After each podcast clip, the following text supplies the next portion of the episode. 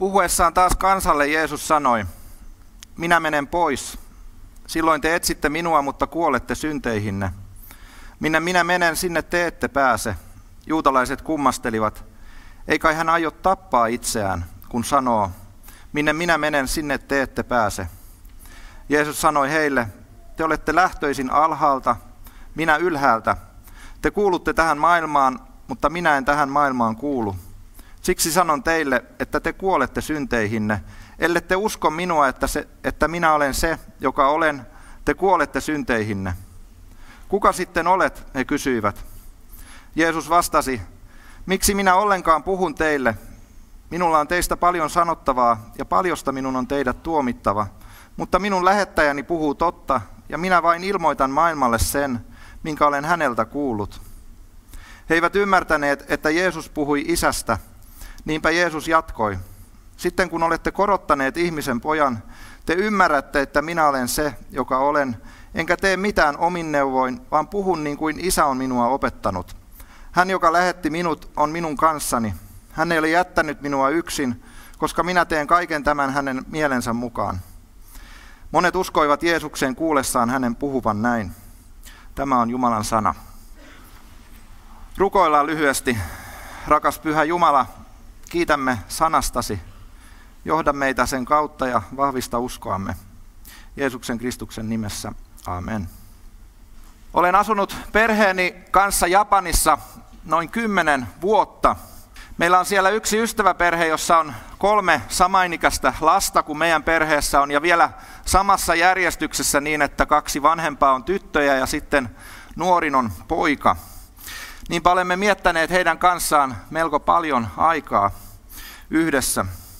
Mutta ensimmäisen kahden vuoden aikana me murehdimme useaan otteeseen sitä, että, että me ollaan täällä lähetystyöntekijöinä, me ollaan kyllä kerrottu se, että me ollaan lähetystyöntekijöitä, mutta meillä ei ole koskaan todistettu näille meidän ystäville suoraan Jeesuksesta.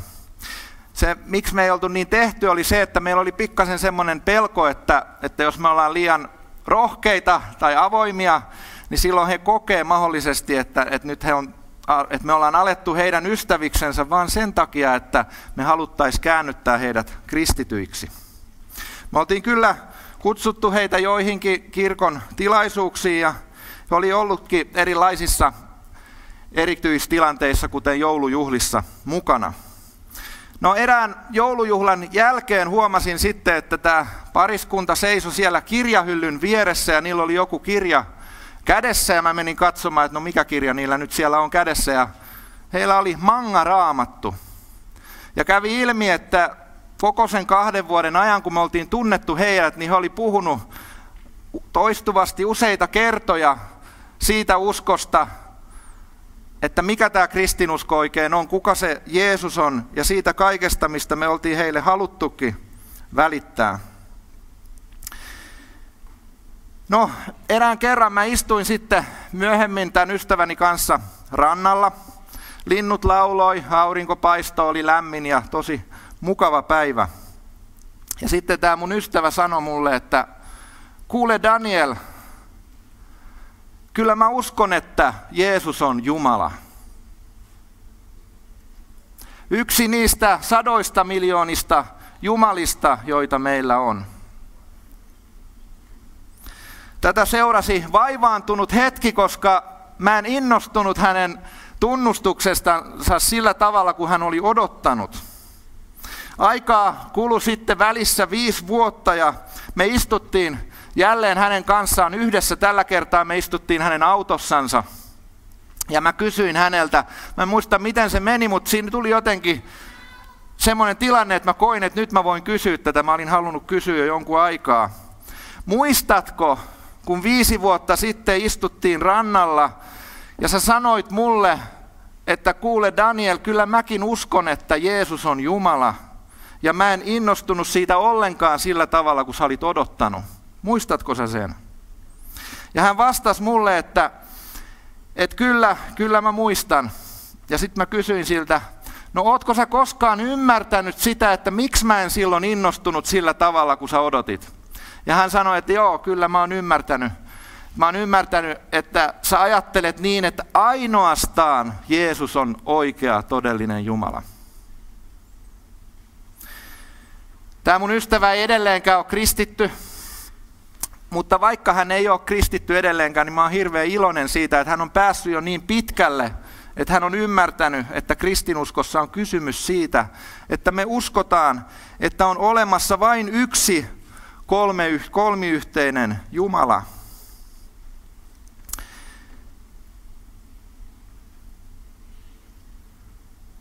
Me kristityt uskomme, että on yksi Jumala, ja ettei uskossa ole kysymys siitä, mitä me teemme, tai ku, kuinka vahva meidän uskomme on. Kristillisen uskon mahtavuus tulee musta ehkä kaikkein selvemmin esille siinä, että sen kantavuus perustuu yksinomaan uskon kohteeseen. Asia voi hahmottaa pohtimalla esimerkiksi jotain siltaa, Kuvitellaan, että oot jossain maaseudulla ja pikkasen on sen näköinen silta, että sä rupeat pohtimaan, että no kestääkö toi silta sitä, että mä ajan mun autolla siitä yli. Ja nyt jos me mietitään tätä asiaa, niin sillä tosiasialla, että kestääkö se kyseinen silta sun auton painon, ei ole mitään tekemistä sen sun uskos kanssa. Vaikka sä kuinka lujasti uskoisit, että no varmasti kestää, niin jos se silta ei kestä sitä painoa, mikä sun autossa on, niin se ei kestä sitä. Meidän uskomme suhteen on samalla tavalla. Ratkaisevaa ei ole se, onko meillä vahva tai heikko usko, vaan Kristus, johon uskomme. Päivän saarnan aiheeksi on annettu kysymys siitä, millainen usko Jeesukseen kelpaa Jumalalle. Vastataksemme tähän kysymykseen syvemmin ajattelen, että meidän on vielä peruutettava yksi tai kaksi askel taaksepäin ja kysyttävä, kuka Jeesus on ja mitä uskominen Jeesukseen tarkoittaa. Päivän evankeliumin edellä jakeissa 12-20 Jeesus puhuu siitä, kuka hän on – Saman aiheen käsittely jatkuu päivän evankeliumissa, jossa sivutaan kysymyksiä siitä, mistä Jeesus on tullut, minne hän on menossa ja mikä on hänen suhteensa isään. Päivän evankeliumissa Jeesus sitten jakeessa 24 sanoo, ellette usko, että minä olen se, joka olen, te kuolette synteihinne. Jeesuksen mukaan meidän tulee uskoa häneen tai kuolemme. Jeesus ei puhu pelkästään siitä kuolemasta, joka meitä kaikkia kohtaa elämämme lopulla, vaan myös ja ennen kaikkea siitä kuolemasta, siitä kertakaikkisesta kuolemasta, jossa joudumme lopullisesti eroon Jumalasta. Jeesuksen mukaan nimittäin usko on välttämätöntä pelastuksen kannalta. Näin myös Johanneksen pienoisevankeliumissa, jonka jo Jarkkokin meille luki, todetaan. Jumala on rakastanut maailmaa niin paljon, että antoi ainoan poikansa, jottei yksikään, joka häneen uskoo, joutuisi kadotukseen, vaan saisi iankaikkisen elämän. Usko Jeesukseen pelastaa kadotuksesta. Usko ja uskominen on kuitenkin mun mielestä mielenkiintoisia sanoja. Yleensä me aina ymmärretään, että mitä se usko nyt on. Se on suhteellisen helppo ymmärtää, mutta sitten jos se pitäisi selittää jollekin toiselle ihmiselle tyhjentävästi, niin se saattaa kuitenkin olla yllättävän vaikeaa. Jos ajattelemme uskosanaa laajemmin vaikka meidän yhteiskunnassa, niin me voidaan helposti huomata, että siihen liittyy positiivisia mielikuvia.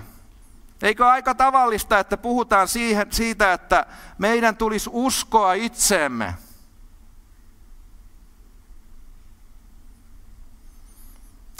Ymmärtääkseni tällaisten kehotusten hyvänä tarkoituksena on patistaa ihmisiä tekemään parhaansa. Taustalla on varmasti joku semmoinen ajatus, että meillä kaikilla on enemmän potentiaalia itsessämme kuin me tiedämme, ja jos me vain ottaisimme sen käyttöön, jos uskomme itseemme ja omiin kykyihimme, niin voimme saavuttaa suuria tekoja.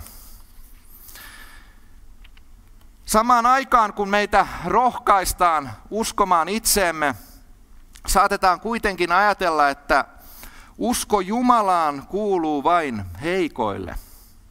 Että uskominen on ikään kuin jonkun sellaisen totema pitämistä, minkä tiedetään olevan paikkansa pitämätöntä. Tähän liittyy helposti ajatus, jonka mukaan johonkin muuhun kuin itsensä uskominen on jonkinlainen henkinen turva niille, jotka ovat heikkoja, jotka eivät pärjää eivätkä menesty. Japanissa eräs ystäväni puhui pitkään kristityksi kääntyneestään vaimostaan tällä tavalla. Tämän buddhalaisen miehen mielestä hänen vaimonsa osoitti erityistä heikkoutta kiinnostumalla kristinuskosta. Hän ajatteli, että hänen vaimonsa on heikko ja siksi hänen vaimonsa oli kiinnostunut kristinuskosta. Mä ajattelen, että tämä mies oli sekä oikeassa että väärässä. Väärässä hän oli siinä, että vaimon kiinnostuminen kristinuskosta sinällään oli joku erityinen merkki siitä vaimon jostain heikkoudesta, niin kuin hän ajatteli. Mutta kuitenkin hän oli oikeassa siinä, että uskominen edellyttää sen myöntämistä, että minä itse en riitä. Se edellyttää sillä tavalla heikoksi tulemista. Hebrealaiskirjeen mukaan usko on luja luottamus siihen, mitä toivotaan. Ojentautuminen sen mukaan, mikä ei näy. Hebrealaiskirjeen 11. luvun ensimmäinen jae. Kristillinen usko tai uskominen kristillisen uskon mukaan tarkoittaa ennen kaikkea luottamista ja turvautumista Jumalaan. Tähän turvautumiseen voi sisältyä monia erilaisia ulottuvuuksia. On puhuttu perinteisesti tiedon, luottamuksen ja myöntymisen osa-alueista. Kun siis kristittynä sanon uskovani Jumalaan, se tarkoittaa sitä, että ajattelen, että Jumala on olemassa ja hänen tahtonsa voi tuntea – Samalla tunnustan, etten itse riitä ja siksi turvaan pelastukseni suhteen Jumalaan ja ajattelen, että Jeesuksen ristintyö riittää. Tällä tavalla oikea usko on ensinnäkin henkilökohtaista vakuuttumista. Se ei ole joku semmoinen yleinen ajatus, että ajattelen, että jotkut heikot ihmiset tarvitsevat Jeesusta, vaan se on tietoisuus siitä, että minä ja minun tekoni eivät riitä Jumalan edessä että minä tarvitsen itse Jeesusta pelastajakseni. Usko on siis luopumista omista teoista ja luottamusta Jumalaan. Uskon tiedollinen puoli muistuttaa meitä kuitenkin siitä, että kristillinen usko ei ole sokeaa luottamusta mihin tahansa. Vaikka kuinka uskoisit itseesi, se ei pelasta sinua. Kuten ei myöskään usko toisiin ihmisiin, itse tehtyihin jumaliin, esiisiin tai satoihin miljooniin vääriin jumaliin. Uskon oikea kohde määritellään Jumalan sanassa, raamatussa. Uskon tiedollinen perusta on Jumalan ilmoitus Jeesuksessa ja raamatussa, ja sen kohteena on Jeesus Kristus. Vain Jeesus voi pelastaa sinut. Kun siis tänään kuulet nämä sanat, niin älä käännä selkääsi Jeesukselle. Juuri tästä Jeesus puhuu meille päivän evankeliumissa korostaessaan ilmoittavansa maailmalle sen, mitä Isä Jumala on hänelle puhunut. Ja juuri siksi Jeesus sanoo, että meidän tulee uskoa, että hän on se, joka hän on. Toisin sanoen, sekä tuon ajan juutalaisten että meidän tänään tulee uskoa Jeesuksen olevan elävän Jumalan poika. Jeesus on luvattu Messias, pelastaja, jonka Jumala lähetti, jotta yhteytemme Jumalaan voisi palautua. Mitään muuta pelastajaa ei meille kenellekään ole tarjolla. Pelkkä tieto ei kuitenkaan saa aikaa pelastavaa uskoa. Voi olla niin, että osaat ulkoa vaikka käytännössä koko raamatun, etkä silti usko Jeesukseen omana pelastajanasi. Uskoa ei voi myöskään myydä eikä antaa toiselle ihmiselle, ei edes sille kaikkein rakkaimmalle läheisellensä. Näin on ennen kaikkea siksi, että usko on Jumalan lahja. Usko ei edellytä maisterin tutkintoa tai punttisalitreenejä. Jumala vaikuttaa meissä uskon. Jos sinä tänään siis murehdit oman sydämesi tilaa, niin älä jää murheesi valtaan. Tänään on pelastuksen päivä. Vielä tänään voit tunnustaa syntisi Jeesukselle ja lähteä hänen matkaansa. Tai jos murehdit sitä, että joku lähimmäisesi ei vielä tunne Jeesusta, niin tiedä, et ole yksin. Jeesus tuntee sinut ja hän tietää sinun murheesi. Hän jakaa sinun huolesi. Tuo siksi lähimmäistäsi sinnikkäästi Jumalan eteen rukouksin ja pyri luomaan tilanteita, joissa hän joutuu tekemisiin Jumalan sanan kanssa. Uskoa ei voi antaa toiselle eikä hankkia lahjaksi, mutta uskon syntymisen mahdollisuuksia voi parantaa saattamalla ihmisiä tekemisiin Jumalan sanan kanssa. Ajattelen niin, että emme myöskään erityisesti tänä päivänä saa unohtaa sitä Jaakobin opetusta. Sitä, mistä hän oli murehti, kun hän ajatteli, että niin monet hänen aikanansa sanovat kyllä uskovansa Jumalaan, mutta heidän elämänsä todistaa jotenkin toisin. Jaakob kysyi aikansa kristityiltä ja hän kysyy myös meiltä tänään. Mitä hyötyä veljeni siitä on, jos joku sanoo itsellään olevan uskon, mutta hänellä ei ole tekoja? Ei kaiketi usko voi pelastaa häntä. Jos veli tai sisar on alaston ja jokapäiväistä ravintoa vailla, ja joku teistä sanoo heille, menkää rauhassa, lämmitelkää ja ravitkaa itsenne, mutta ette anna heille ruumiin tarpeita, niin mitä hyötyä siitä on? Samoin on uskonkin laita, jos sillä ei ole tekoja, se on itsessään kuollut.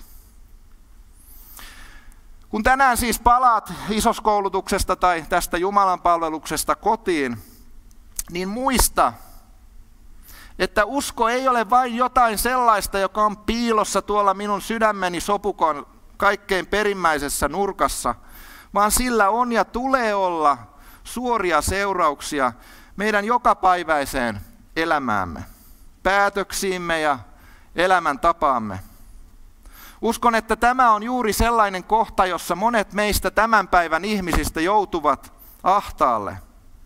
Eikö olekin niin, että sinunkin elämässäsi on kohtia, joissa tekosi julistavat toista uskoa kuin se, minkä tunnustat tänään Jumalan palveluksessa? Mene siis ja tee parannus vääristä teoistasi ja valinnoistasi. Ja kun huomaat, että tämän parannuksen teon jälkeen jälleen sorrut syntiin, niin älä jää säälin valtaan, vaan turvaudu silloinkin uskossa Jeesukseen. Tarkoitan tällä sitä, että meidän on tähdättävä sellaiseen elämäntapaan, jossa pyrimme parhaamme mukaan täyttämään Jumalan tahdon, tiedostaen Jeesuksen kuolleen ristillä meidänkin syntiemme puolesta – ja ymmärrämme, että me ilman tähän Jeesuksen tekoon turvautumista voi koskaan kelvata Jumalalle. Myös Paavali opettaa, että koska Jeesus on antanut syntimme anteeksi, meidän tulee uudistua. Hän kirjoittaa, Jumalan armahtavaan laupeuteen vedoten kehotan teitä, veljet. Antakaa koko elämämme pyhäksi ja eläväksi, Jumalalle mieluisaksi uhriksi. Näin te palvelette Jumalaa järjellisellä tavalla – Älkää mukautuko tämän maailman menoon, vaan muuttukaa, uudistakaa uudistukaa mieleltänne niin, että osaatte arvioida, mikä on, mikä on Jumalan tahto, mikä on hyvää hänen mielensä mukaista ja täydellistä. Paavalin mukaan meidän tulee siis pyrkiä noudattamaan Jumalan tahtoa. Ei siksi, että pelastuisimme, vaan koska olemme saaneet syntimme anteeksi. Päivän evankeliumissa jakeissa 28-29 Jeesus korostaa sitä, että hänen ristin työnsä on avain hänen olemuksensa ymmärtämiseen. Mutta mitä ristillä oikein tapahtui? Miksi risti on meille kristityille niin tärkeä, että kaikissa Jumalan palvelustiloissa on usein useampia risti?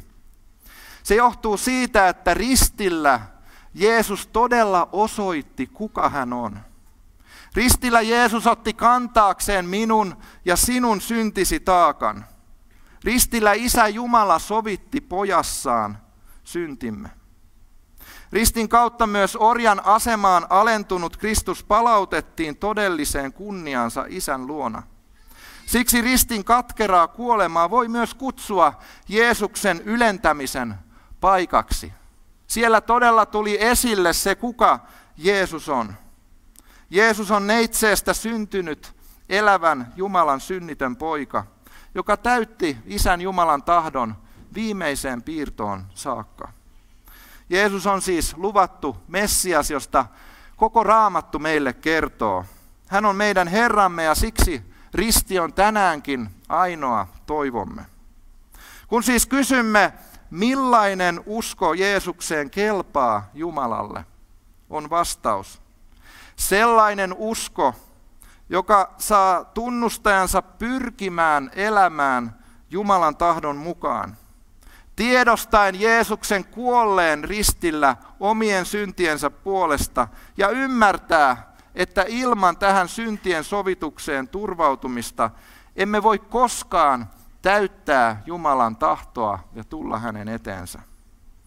Ajattelen niin, että tätä uskoa tunnusti myös se Pietari, joka tiukassa paikassa kielsi tuntevansa Jeesuksen ja kuitenkin ymmärrettyään tekonsa katui katkerasti itkien tekoaan. Tätä uskoa tunnustivat myös ne varhaisen kristityn kristityt, jotka vainojen aikana pakenivat Jerusalemista. Mutta minne tahansa he menivätkin, he julistivat sanomaa Jeesuksesta, ilo sanomaa siitä, että Jeesus on sovittanut syntimme. Ja tätä Jumalalle kelpaavaa uskoa tunnusti myös se isä, joka pyysi Jeesusta parantamaan poikansa epätoivonsa keskellä huutaen. Minä uskon, auta minua epäuskossani.